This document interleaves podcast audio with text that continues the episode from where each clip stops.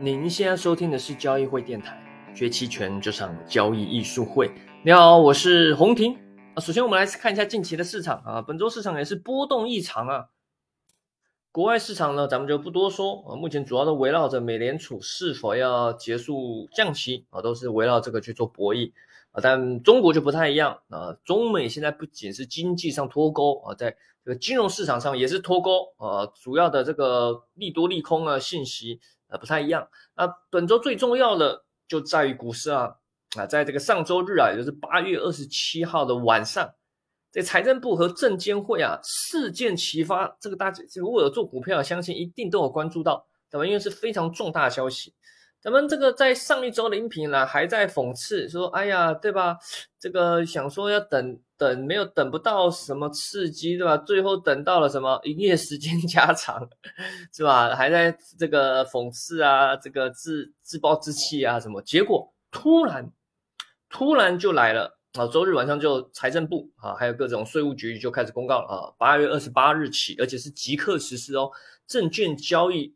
印花税就是印花税了啊，证券交易印花税实施减半征收，这是之前非常多人的期待啊。这个这个基本上是一个非常大的利好啊，因为这个也是降低了非常多股票投资者他的交易成本，而且这个是继 A 股啊二零零八年九月以来啊。时隔了十五年后的再次下调印花税啊，但从侧面你也可以看到，二零零八年是什么？为什么会下调印花税？二零零八年发生什么事情？啊，只要不是太年轻的啊，虽然那零八年的时候我还在读书啦，但是那时候金融海啸也是印象深刻哦。那时候非常，因为新闻都在报道嘛，那时候我还在台湾读书啊，那。那时候是金融海啸，经济环境非常的险恶，股市上也是呈现凶猛的下跌走势，不只是中国，海外更是凶猛哦，美国的崩盘式的下跌啊。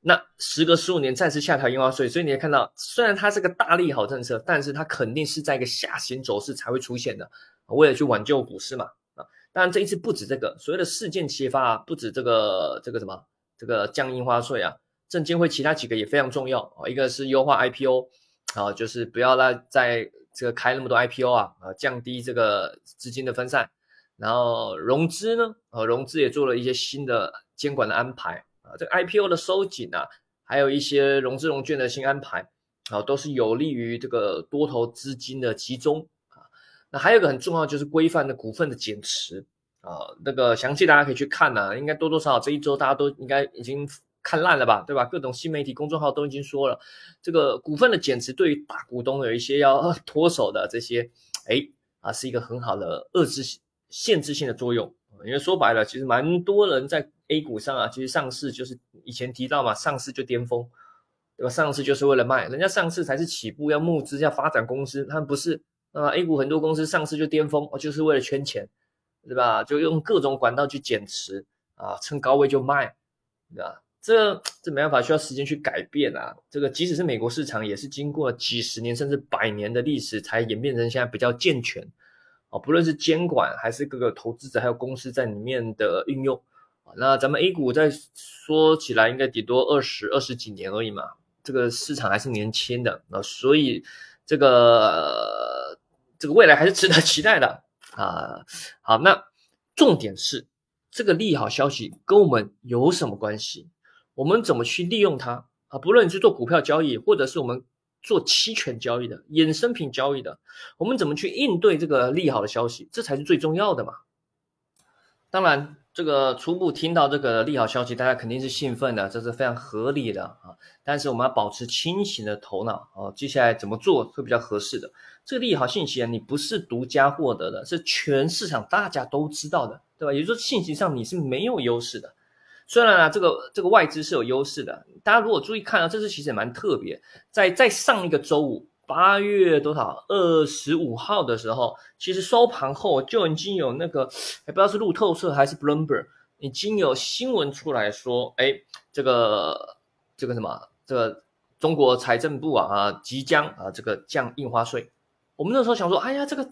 那之前炒作这么久都没发生，对吧？小作那么多那么一多。啊，你一个外外国的一个什么媒体报道，你怎么就知道咱们要降了，对吧？那时候还没有很积极的看待。其实你看那时候的，不论是因为中国虽然收盘，但国外还是有一些市场，例如像新加坡的 A 五十， 那 A 五十 期货它是可以交易的，可是当时也没有什么反应，没有什么反应啊，那就很特别，说大家想说，哎呀，这个是小作文消息，对吧？这个什么降印花税之前说几次了，狼来了，狼来了，狼都没来啊，又想忽悠我，对吧？我心已死，不要再刺激我了。可是回头来看，八月二十七号晚上发布的信息，可见八月二十五这个他这个信息是对的。可是外资其实有有些外资也是蛮厉害，应该都有一些信息优势，它并没有什么反应，在外围市场。啊，不论是 A 五十 的期货，或者是在美国的中概股，没有很明显的一些，呃，大大涨的一些，根本都没有，啊，所以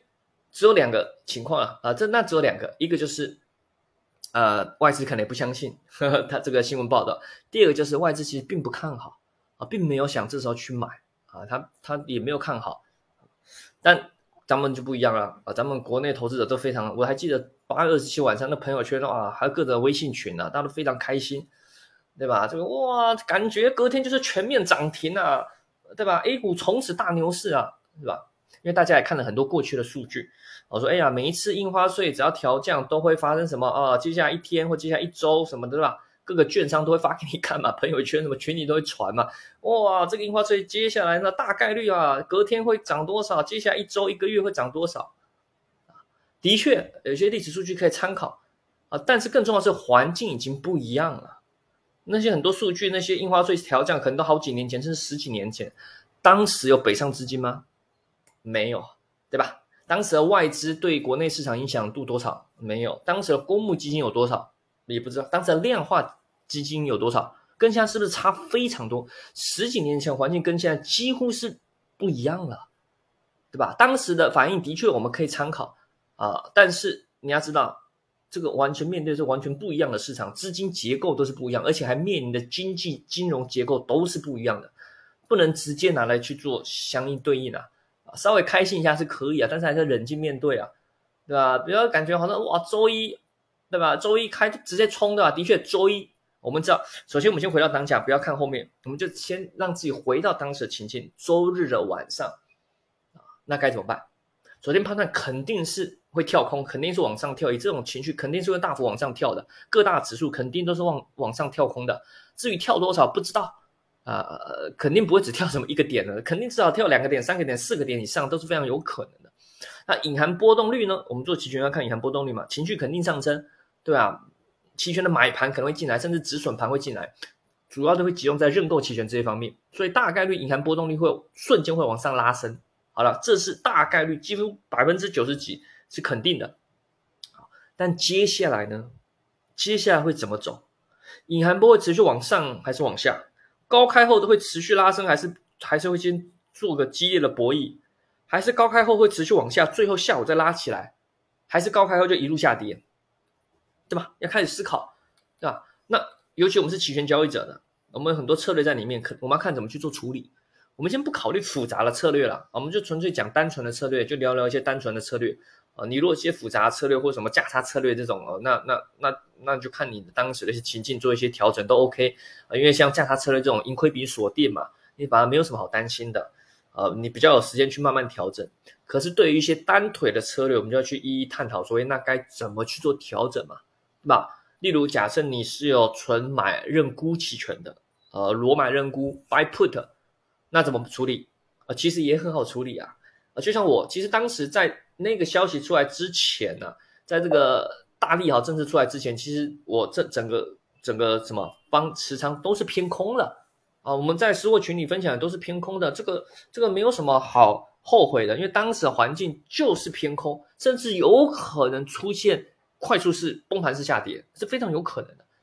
对吧？在，因为我们也不知道，我们没我们没内线啊，我们也不知道会出这个消息嘛，对吧？所以在当时的环境下，我们是偏空的，而且是有蛮多买认沽的啊，呃，中证一千买的比较多哦，主要是这方面的。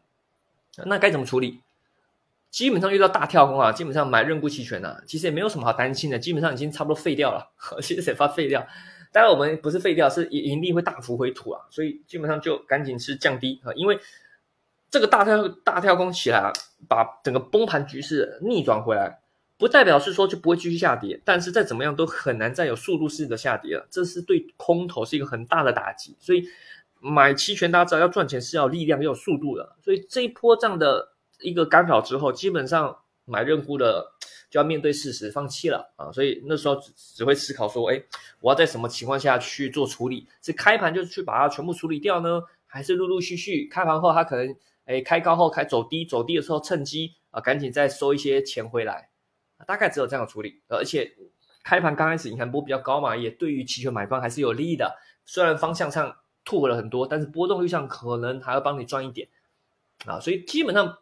买认沽期权呢、啊。的处理方式就是只是在于止损或者是止盈啊，所谓的止盈是大幅回吐的止盈啊，其实就是要出场了啊，就是干脆都要把它平掉了啊，看你要怎么平，陆陆续续平或怎么样都可以，但基本上就是要认输了啊。那再来是买认购该怎么处理？买认购如果是前面去买认购，基本上是做逆势了，我们是不会这么做啊，但我相信蛮多的投资朋友就是喜欢做多啊，所以在一路下跌中可能捡便宜，我抄底啊。因为期权买方亏损有限嘛，这一次就发挥到很大的优势，继续下跌我亏损有限，万一让我赌到一个政策大反弹我就赚到，这一次哎逆势买认购的就赚到了啊，赌到一个大大行情的政策，那怎么办？基本上高开了的时候啊，尤其银行波快速拉升的时候，基本上就要止盈蛮大部分了，不是说它不会继续向上涨，但是它利用这个瞬间的情绪，大家知道期权的隐含波动率就是一种情绪的表现，期权买方有蛮多的地方是要去赚情绪的钱。好，你你如果啊你你买一万好了，瞬间高开已经赚了三四万四五万，你只赢一半嘛，对不对？基本上你都不会再亏了，甚至还获利蛮多了，剩下一半让它飞嘛，即使最终归零都没关系嘛，对吧？至少要抓到这个瞬间的爆发的这个情绪嘛。额外赚这个隐含波的溢价，所以基本上买看买认购期权呢也好处理，对吧？一开盘赶紧先止盈一些，接下来就看情况陆陆续续止盈，或者再继续留一部分，因为有可能就开启了一波多头的走势嘛，对吧？你你把它都止盈完，后续继续上涨，你就错过了大大行情了嘛，对吧？所以还是要留一部分，那再看啊再看嘛啊，尤其这种快速的反应后，你要看接下来多空博弈是什么情况。那买认那卖，再来是看卖方，啊，卖方就比较尴尬，这种很激烈的行情，卖认沽期权该怎么办？基本上卖认沽期权是让你、啊、救活了，呃，之前在一路下跌你还硬扛了，基本上已经快爆了，这是真真的是瞬间被救活啊！警惕一下，以后不要再这样了啊！不是每一次都有政策救你啊！卖认沽期权这时候，哎，如果你不是做长长线的没差，如果你是做短线甚至虚值期权卖的太多的，你你之前一定是承担很大的浮亏压力。那这次呢？哎，被政策救了之后，瞬间你方向上赚很多啊，但是隐含波动率肯定是对你不利，瞬间是拉升蛮多。这时候你就看情况啊，看情况，看什么时候隐含波动率降下来啊，降下来的时候，你也可以陆陆续续止盈一些啊。那当然有一些你可以继续留啊，如果已经离很远了，脱离危险的，那基本上你可以继续留哦。所以卖认沽其实也没有什么好困难的啊，只是看你什么时候陆陆续续去处理掉啊。但此时不宜不宜马上去加仓啊，不宜马上去加仓，因为很多人就就想要说哇，赶紧进来啊，追啊，对吧？周一高开全面涨停啊，这时候你卖认沽可其实如果比起买认购也可以啦，因为这两个比起来，虽然我们不是建议，很不建议在这种大家想想，只要市场上都很疯狂，大家都一致性看好的时候。其实是最危险的时候啊，实际是蛮危险的啊，不是说哎呀我们就逆势跟大家做不一样，大家都看好我们就看坏，也不是这样，但至少你要想一下，大家都看好这个这个资本市场有这么简单是吧？那那之前卖的人都傻了是吧？周五其实信息就出来了，外资是傻了吗？那而且接下来看周一周二的时候，其实外资北上资金还是在撤退的，那别人也不傻嘛。啊、所以你如果去追买啊也可以，但就比较保守一点啊。你例如你卖稍微比较虚值一点的认沽期权是 OK 的啊。你你如果是开盘去买认购，基本上都是废掉了啊。周一去买认购，基本上都是废了。即使后面涨回来，基本上你肯定大大概率都是亏了，因为你买在很贵的地方啊，方向这个又买在高点，你还不又买在高点啊。所以记住啊，啊以后遇到这种情况啊，如果你真的是这周一去买的，记起这次教训啊。情绪很高的时候，你小心啊，不要去买认购啊，尤其这种事件突发式的。卖认沽或许还比较好，至少在波动率上你能赚到溢价啊。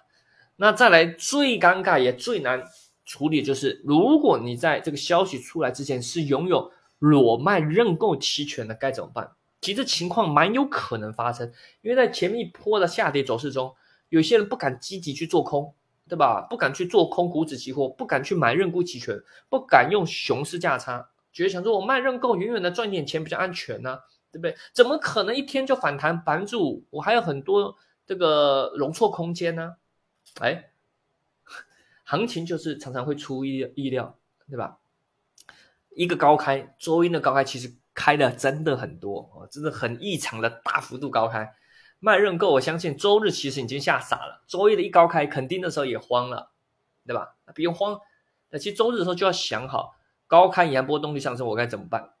肯定是亏的，肯定是亏，这是要这是首先你要在心里告诉自己肯定是亏的，你只要认亏了，对吧？谁叫你用卖方嘛？那我们其实有卖一些认购，但是在这种行情比较激烈的时候，我们反而比较偏向买期权。所以我刚刚说，我们大部分是买认沽的。那买认沽其实遇到巨大波动，其实也是好事啊。这种大幅度高开，你也没有压力，因为你已经亏损有限了。可是卖认购了，虽然看似平稳能赚一些钱，可是遇到行情像这种特别异常的巨幅波动的时候，行情巨幅反弹的时候，反向波动很大的时候，卖方你就发现到它的劣势了。赚少钱，但是有可能亏大钱。买方的劣势劣势是时间耗损，可是买方优势就是不怕波动。对，所谓的不怕波动，不只是方向看对哦，方向看错了，巨大波动对于买方来说都是好的。啊，像我买认沽，我还有时间，哎呀，谈笑风生，含泪的慢慢的出场。你那些做股指期货的，怎么做空股指期货，周一直接吓傻，亏亏得跟狗一样，就变成周一最后是怎么样？周一全面就跌下来了。周一早上马上股指修去做止损的，到了收盘的时候是不是吐血了？是不是吐血了？大家有看嘛？周一高开之后一路下跌嘛，对不对？我下跌很凶猛啊，甚至中证一千几乎快跌回去到快跌回到周五了，快跌回到周五的价格，非常夸张式的下跌。可见你看这个资本市场啊，对啊，不是你想象中那样啊，不是原利好就大涨啊，高开后直接一路下跌。其实我原本想象高开后会下跌一些，然后经过博弈，然后可能一直往下拉一些后，最终尾盘全部拉起来，或者是冲一冲后拉出一个长上影线，类似这种一个类似这种长上影或长下影的这种十字线博弈。结果不是，它出乎我意料，比我想象中还弱，高开后一路下跌，这真的非常夸张。大家思考一下为什么？那卖认购期权就在这里跟做空股指期货一样，很怕巨大波动，其实当下肯定会慌，所以你提前要想好。首先卖太近的，这也要看你的张数啊。如果你卖的太多，杠杆用太高，那肯定一开始就要做对冲或止损啊。如果是实值的啊，那可以做直接做止损的。如果还比较虚值，你想说还没到啊，那你可以做一些对冲，买入一些实值认购对冲，卖出实值认沽对冲，或者是直接做多股指期货去做对冲都可以。当然你对冲当天肯定是亏的，因为高开低走嘛，你多头你进场多头去做对冲了，肯定当天就亏，但没办法啊，这没办法，是为了掩护你的卖方部位。你怎么知道高开一定低走？万能高万一高开高走嘞，直接涨停嘞，那你不就是一把被爆掉了？对，如果卖认购期权在周一这次是硬扛，扛到最后啊，下午没事，你看哦还好，这次让你躲过了，但不是每一次都这样。对吧？虽然我们说啊，人多了地方不要去啊，这种情绪激昂啊，不一定是好事，但但不一定每次都高开低走啊，有可能真的就反映情绪激昂，高开高走，最终全面指数涨停，有没有可能？有没有可能？历史的分支啊，多重宇宙，我们只是刚好走了左边的一条，搞不好右边一条就是全线指数涨停，刚好我们骰骰子不是骰到那一个，我们的宇宙走了左边这条路，不是走右边这条路。如果走是全面指数涨停，那你卖认购期权还硬扛的，对吧？不认输的，那你不就是一把就结束掉了？在右边那个宇宙里面的你，可能期权的生涯已经结束了，只是刚好现在在左边这个宇宙的你没事，对吧？所以我们有时候要多多想想多元宇宙的的我们，它会发生什么情况，我们会落入哪一个哪一个宇宙啊？所以这个。该对冲啊，该认输止损是 OK， 不要硬扛，不要不认输啊、呃。尤其不论是做期权还是做期货还是做股票，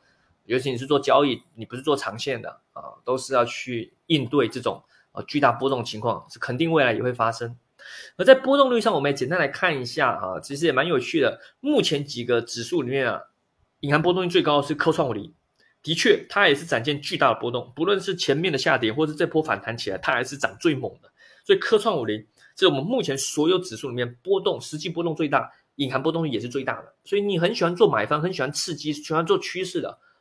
科创五零是一个蛮好的选择。但是它就不太适合卖方，或甚至你要顺势卖啊，卖的安全一点啊，不然的话这科创五零波动起来也蛮刺激了。那其他几个就是比较低的啊，第二波动率高就是创业板嘛，然后再来就是一些什么呃这个中证一千啊、中证五百啊、沪深三百啊、这个上证五零啊，这几个都差不多。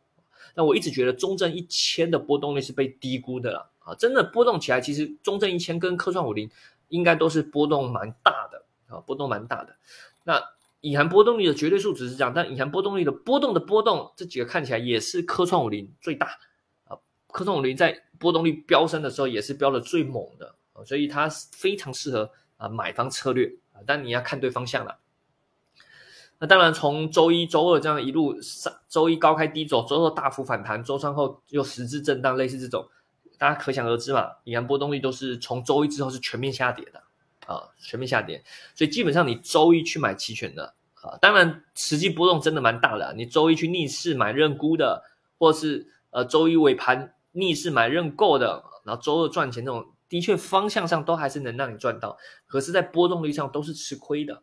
啊。那卖方呢，这几天如果后周一之后才布局的，应该都是赚到了。我们在周一的的盘中其实跟大家说，哎，它高开低走，基本上。阶段性是多头反击止跌成功，但是看起来多头也无力再往上，所以其实在隐含波动率偏高的那个周一，好，我们我我大概好像是中午还下午的时候陆陆续续进场的，进场做比较安全的五零和三百的虚值双卖，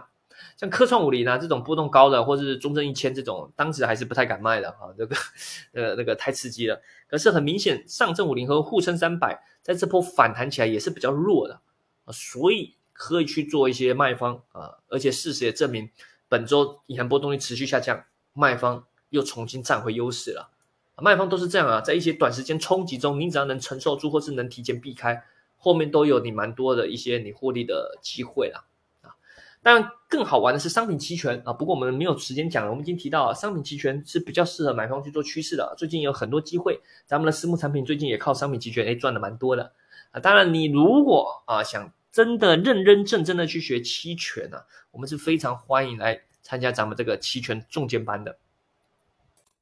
那本次的期权重剑班呢，是在十月中旬啊，应该是十月十四、十五那个周末啊，啊一样是展开的这个实战培训啊。原本是考虑在深圳啊，后来想想这个地点因素，还是最终选择还是在我们的上海这个总公司啊，咱们的公司的场地跟大家去做这个实战的交流。两天的期权重剑班呢，一样是由我和 Jack 老师跟大家去做呃指导。那期权就是反正从期权的买方啊、卖方，重要的波动率知识，怎么利用隐含波动率，怎么去判断啊行情呃结构啊，如何怎么去用期权去布局呃期权，不论是买方的趋势交易或者是卖方的动态调整，都在课程里有比较完整的去讲解了。啊，这是两天的线下实战培训，那当然也可以支持线上参与了。现在报名应该都会有早鸟优惠价了，现在宣传刚准备出啊，赶紧抢早鸟优惠价，还是还是应该是有的。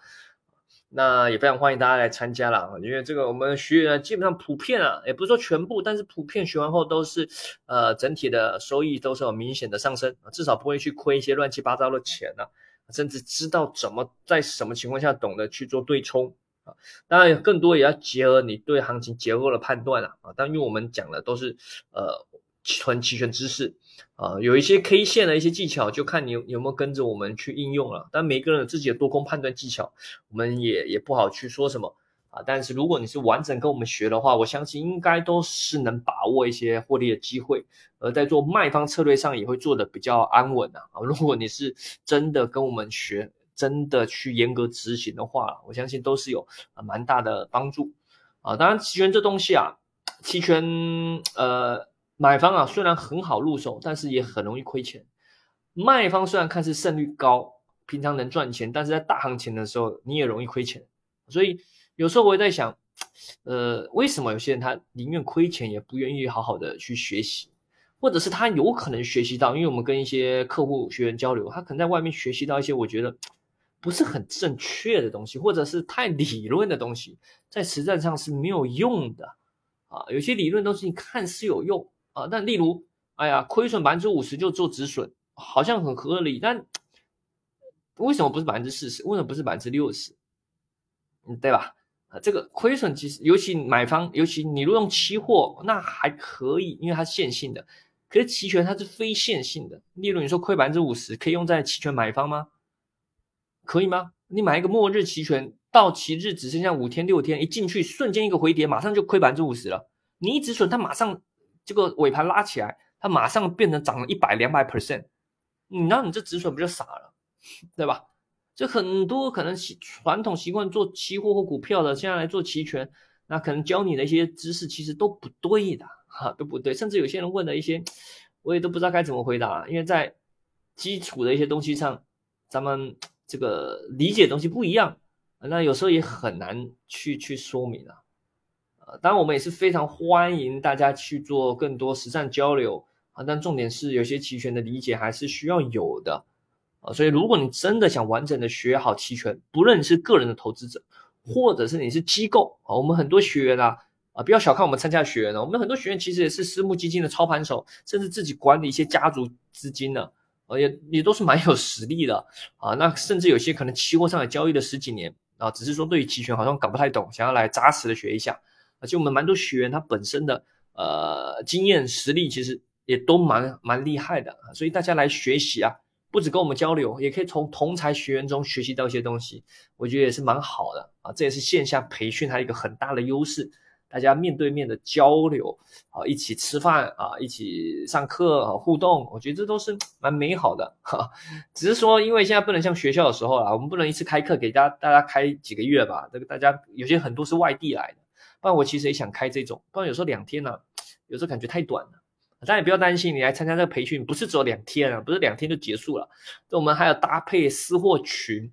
以及 Jack 老师的实盘课，线上的，也就是说你学完两天的课程之后，后续还有群里的交流、群里的文字复盘，还有实盘课啊，你可以问问题，以及他 Jack 老师用每一周的他的策略讲解，就让你去更深入的去学习课程，以及更重要的是，你学完课肯定要去做实战交易的，不然你学了很快就忘了啊。实践是。不是那句老话吗？对吧？实践是唯一能验证真理的。诶，是这句话吗？啊，我忘记是这样说了。反正我觉得是非常认同的，我是认同经验主义的。很多东西你是需要去靠